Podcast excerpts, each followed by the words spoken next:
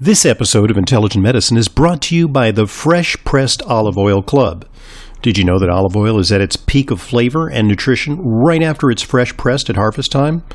That's why my favorite olive oil is delivered to me direct from the latest harvest, thanks to the Fresh Pressed Olive Oil Club. And now you can try a bottle yourself, normally $39 for just $1 with no obligation to buy anything else. Visit myfavoriteoliveoil.com. In my case, it truly is myfavoriteoliveoil.com. myfavoriteoliveoil.com.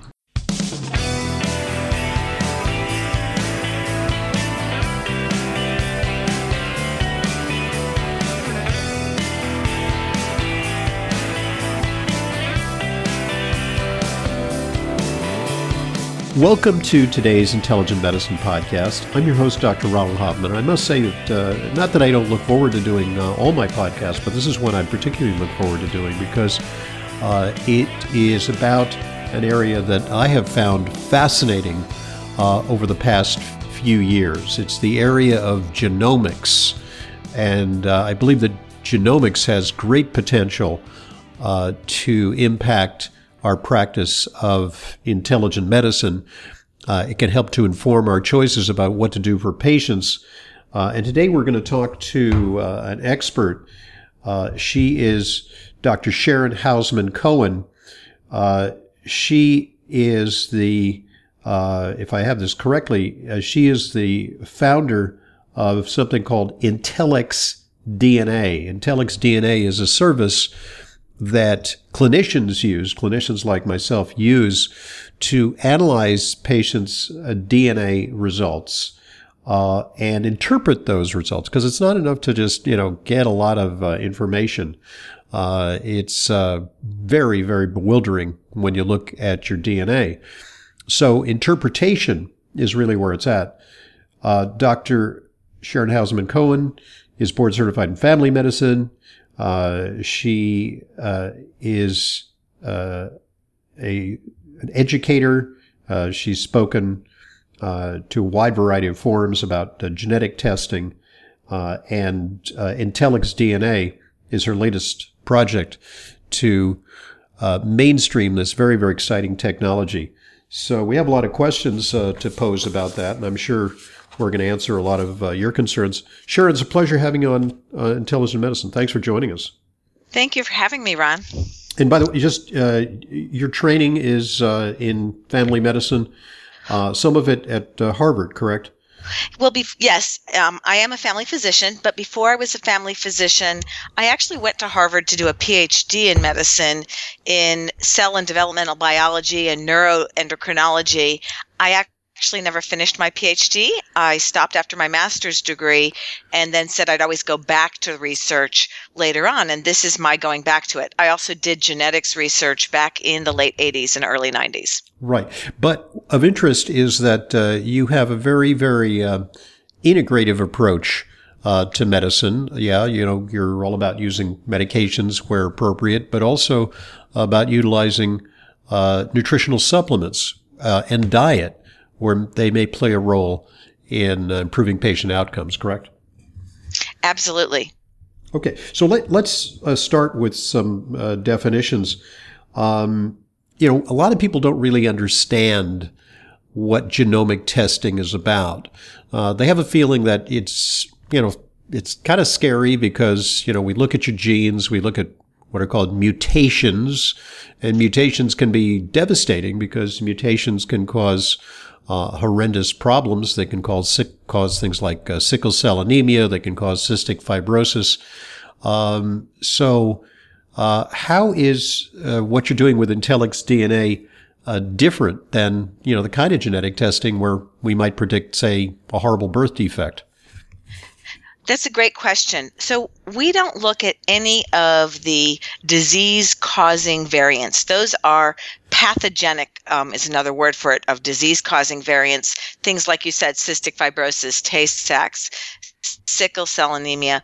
What we're looking at is more of slight changes in the DNA that contribute to chronic disease. So if you think about things like heart disease, diabetes, obesity, even Alzheimer's and cognitive impairment, there's not a gene that causes it, but it's the mixture of these little small changes in your DNA, maybe for the case of heart disease, things that contribute to hardening of the arteries, calcium buildup, inflammation, clot formation in the arteries, all of these factors and many, many more in combination that interact with diet and nutrition and lifestyle that cause chronic disease. So, what IntellxxDNA does is it helps to dissect some of these chronic illnesses down to some of their components on a genetic or a genomic level so that a doctor or other licensed healthcare practitioner can use your genomics for their clinical decision making in order to make a decision what would be the best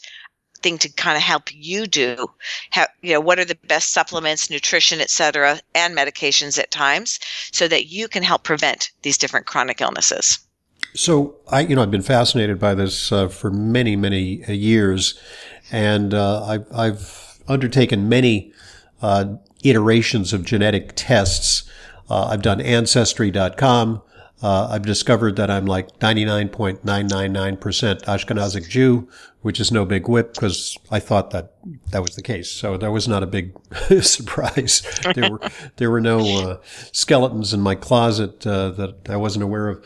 Uh, I also did 23andMe, and and they ran through a whole catalog of of you know devastating obscure medical conditions, and it turned out that you know I had no genes for them, which I kind of knew that you know I don't have any devastating uh, genetic diseases.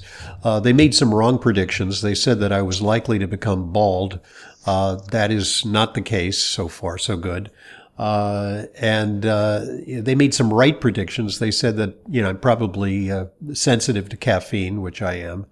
but beyond that, I, I, didn't really get a lot of meaningful information. So, how is IntellxxDNA different from some of the direct to consumer tests that people can can obtain these days. Uh, you know, just on the internet. You know, you can get a DNA kit, and you know they'll tell you a bunch of stuff. That's a great question. I think that if you look at what 23andMe um, and other direct to consumer products are doing, is their main focus has been ancestry, as you pointed out, and they're giving little snippets of information regarding health um, and disease states. So they might tell you, you don't have these two variants that are known to be associated with Parkinson's. But the problem with that is it's a gross oversimplification because there are over 95 genes and 2,000 different SNPs associated with Parkinson's. So, knowing that you don't have those two gene variants is great, mm-hmm. but it doesn't really give you a lot of information because there's a lot there only 5% of Parkinson's is caused by those particular genes. So in, in rest, other words there there might be a, a type of genetic Parkinson's disease and if you don't have the genes for that okay fine, but it doesn't mean that you're not exempt from the 95% uh, of people who without those genes might end up with Parkinson's disease. Correct, because most chronic illnesses, again, things like Alzheimer's, heart disease, all these things, they're not about one gene. They're about the interaction between multiple genes and your environment. So with Alzheimer's, yes, there's the ApoE4 gene, which you can get that information from 23andMe or one of the direct to consumer products.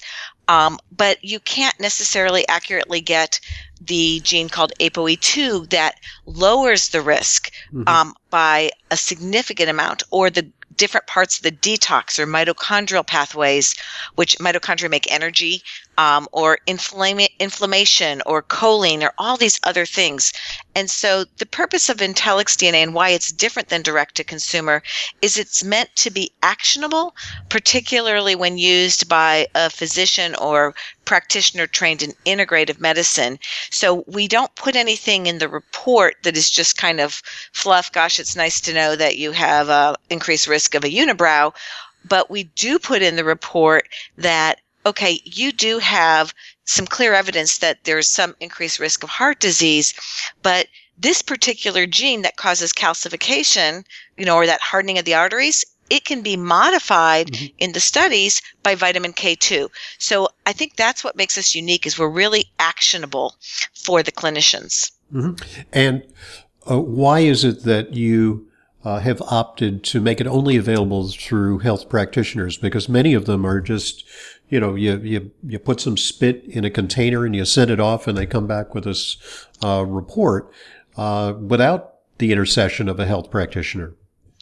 Well, there's two reasons for that. One is while the the do-it-yourself kind of era is here and you know if you want to become a taxi driver you can be part of uber or lyft and if you want to become a hotel person you know the go and join disruptive uh, economy Right. But medicine really takes a lot of knowledge. In our tool, we're talking about things like converting thyroid hormone to the active form in the brain. We're talking about which blood pressure medicines or anesthesia or medicines like statins um, you're more or less likely to tolerate or even can have better or worse outcomes based on the literature. And then we're talking about complicated mechanisms of is your family risk of diabetes because of insulin resistance or that you don't release enough of certain hormones, mm-hmm. well, having a doctor that can interpret that and use their medical knowledge along with knowledge of nutrition and supplements is going to give you much, much better outcomes. Mm-hmm. And, and, I will attest to the fact that it is complicated. And uh, I've done these reports for patients. And, uh, you know, often uh, when a patient comes to visit me for a results visit, uh, you know, I can just, you know, open the chart five minutes before the patient comes in, I'll say, could you wait in the waiting room? And I'll just open the chart and say, you know, I can just run through the test results very quickly. I really have to spend a lot of time uh, looking at the reports to analyze those reports. I, I kind of do a dress rehearsal for about an hour before each patient comes in, at the very least, uh, to go through the, the wealth of detail that's provided in these uh, reports. It, it's not easy on the clinician. I will I will say this up front. It's it's demanding, but I find it you know, intellectually very, very stimulating and, and exciting. And I was going to say, there's one other reason that's really important. Um, we are what's called a clinical decision support tool, which means medical decisions are not made just on, we're not a laboratory test. You don't either say, oh, we have this gene, so you're going to get heart disease. Medical decision making has to take into fact patient's history, patient's family mm-hmm. history, what their labs are, and all those things. So that's the other mm-hmm. reason. So really, it's only um, something appropriate for licensed healthcare professionals. So, so the other important question, and I think this is a question on the minds of you know some listeners who, who are contemplating undergoing genetic testing, is is it potentially scary? I mean, what if you have quote bad genes. For example, you know, the ApoE4 gene, which we can talk a little bit about. That's the, that's the gene where if you have a single hit, it's estimated you may have a, you know, three to six times uh, greater likelihood of developing Alzheimer's. If you have a double hit, oh my goodness, the, the, the likelihood goes up to 20 fold, uh, that you might have premature dementia. So, so is it, I mean, could it be scary to undertake a test like this?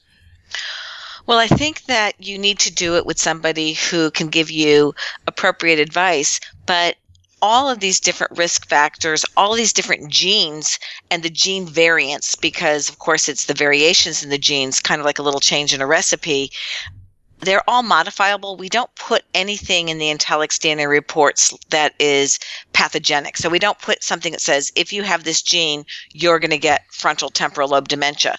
Because again, most chronic disease is a combination. And instead of being scary, it is meant to be empowering. Mm-hmm. So first of all, some ApoE4s only have a 1.7 increase risk mm-hmm. of Alzheimer's, which is really not very high at all. There are many people who have ApoE33, and ApoE is, as you pointed out, the gene that a lot of people call the Alzheimer's gene because 80% of people or 75% of people who get Alzheimer's before age 70 tend to have it. But there's a lot of those ApoE4s who, first of all, are not at high risk because of their combination. But for the ones who are, the reason to find out is when you know what you have ApoE4 in combination with, you can not only frequently prevent cognitive decline, but reverse it. And we have been using IntellxxDNA. Um, similarly, um, I worked with Dr. Bredesen in terms of uh, at his first training. I did some teaching there, but have showed him what we're doing. We're collaborating on uh, some studies and we have designed this to be supportive. And um, for people who don't know Dr. Bredesen, he's the mm-hmm. physician who wrote The End of Alzheimer's. Yep. And so that we can use someone's genomics to go, okay, for this person, giving them more choline is going to be really important. For this person, more B12 is going to be more important.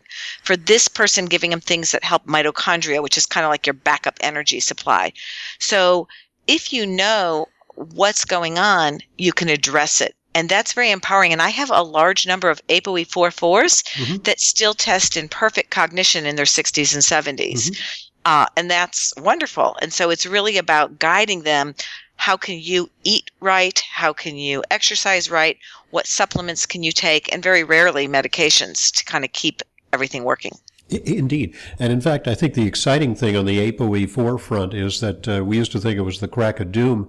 Uh, now there are studies that suggest that uh, ApoE4s are very, very amenable uh, to lifestyle changes. So, you know, one of the most recent studies didn't even look at these very targeted nutritional interventions, you know, such as using, right. uh, you know, antioxidants and sulforaphane and, uh, you know, methylating B vitamins, uh, and uh, looked at simple lifestyle interventions like adequate sleep, uh, abstaining from smoking, uh, moderate alcohol consumption, exercise, and a Mediterranean diet. And, you know, the Mediterranean diet wasn't even like a, a, ketogenic diet. It wasn't highly demanding. It was just a, you know, absence of, of junk. And it actually had a profound impact on the expression of the genes. So we really can say that genes are not your fate. Uh, they may indicate Achilles heels or susceptibilities uh, that then can be addressed with corrective action. Absolutely. We always say your DNA is not your destiny, it's your history. Mm-hmm. Right. And, uh, and, and, of interest is, you know, this is a test. This is a one-off test, by the way. This is not a test where like, oh, check my DNA now. I've been, uh, you know, on a better diet. No, it's that. It's a one-off because that's your your DNA. Uh, we're not talking here so much about uh, gene expression. We're talking about uh, your actual uh, gene coding uh, where it can be checked. And it's checked via not a blood test, it's a saliva test. It's simply spit in a container and send it to the lab, correct? Correct. And you know, it's interesting that you mentioned the whole gene expression because we were just having a conversation over genomics. One of my clinicians was asking me about how I felt about metabolomics, which is yep. checking some of the actual metabolites, the enzyme and vitamin levels in the blood, um, versus um, using genomics. And what I told them is I said, you know, metabolomics, checking for the actual enzyme levels or vitamin levels or even the RNA production in the blood is great if you're looking for something expressed in the blood. But the reason that genomics is, I think, here to stay and so important is many of the tissues you can't get at with blood. So when you're talking about osteoporosis, the vitamin D receptors and the different genes that relate to osteoporosis are expressed differently in the bone than they are in the blood. When you're talking about cognition, the different TNF alpha, which is a big inflammatory factor that can be a big deal, or the mitochondrial channels in the brain, or even the carriers that carry certain vitamins into the brain. The whole point is things in the brain and in the mitochondria have different tissue expression and you can't do a bo- you know a bone biopsy or a brain biopsy.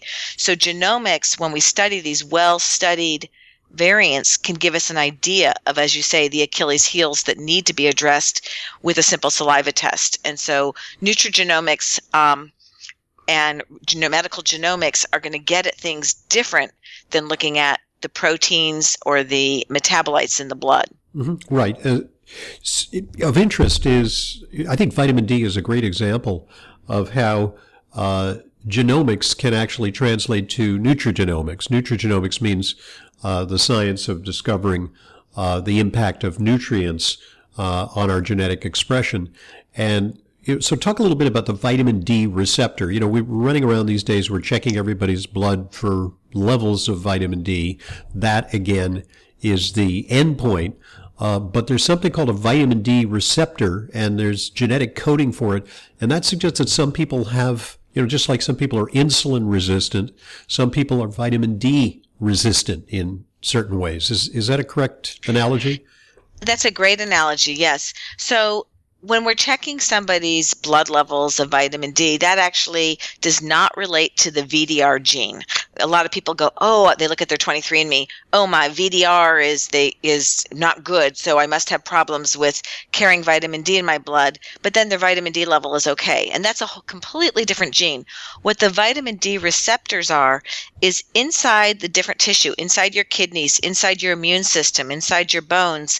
There's these intranuclear so the inside of the cells receptors that react with vitamin D that turn on and off a whole bunch like a thousand other genes throughout your body and a lot of the vitamin D receptors are involved in turning off different pathways and so if you have underactive vitamin D receptors, you can have problems turning off different things. So, for example, one of the vitamin D receptor variants, the VDRs, can make people taller than average because they can't turn off that bone growth. Hmm. Another one, though, can contribute to autoimmune risk because hmm. it's turning off that immunity.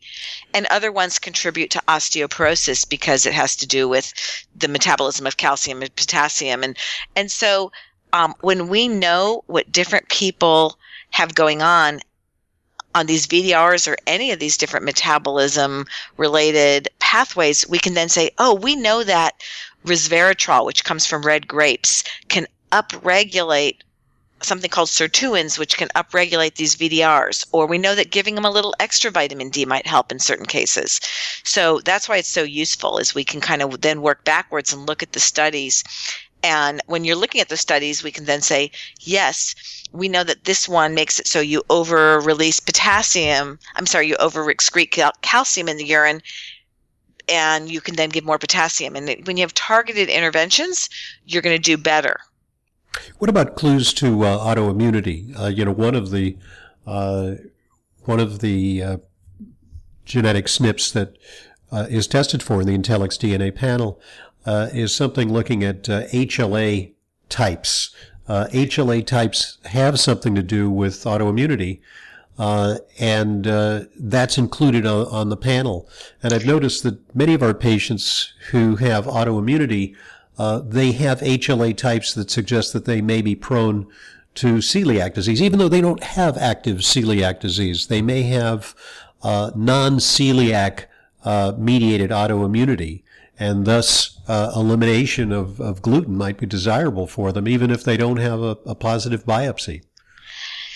Right. So the HLA types you're talking about, there's a couple of different ones, but there's one type that makes it so that basically you hold on and present gluten and the different proteins in gluten more strongly to your immune system. Well, that response along with gluten can cause what people call a leaky gut. There are other variants or SNPs, and I don't think we ever defined a SNP for your, the listeners, but a SNP is a single nucleotide polymorphism. So it's kind of like a, as one letter. As to a mutation. I think we want to contrast that to a mutation, which is a real mixed up, uh, missense DNA.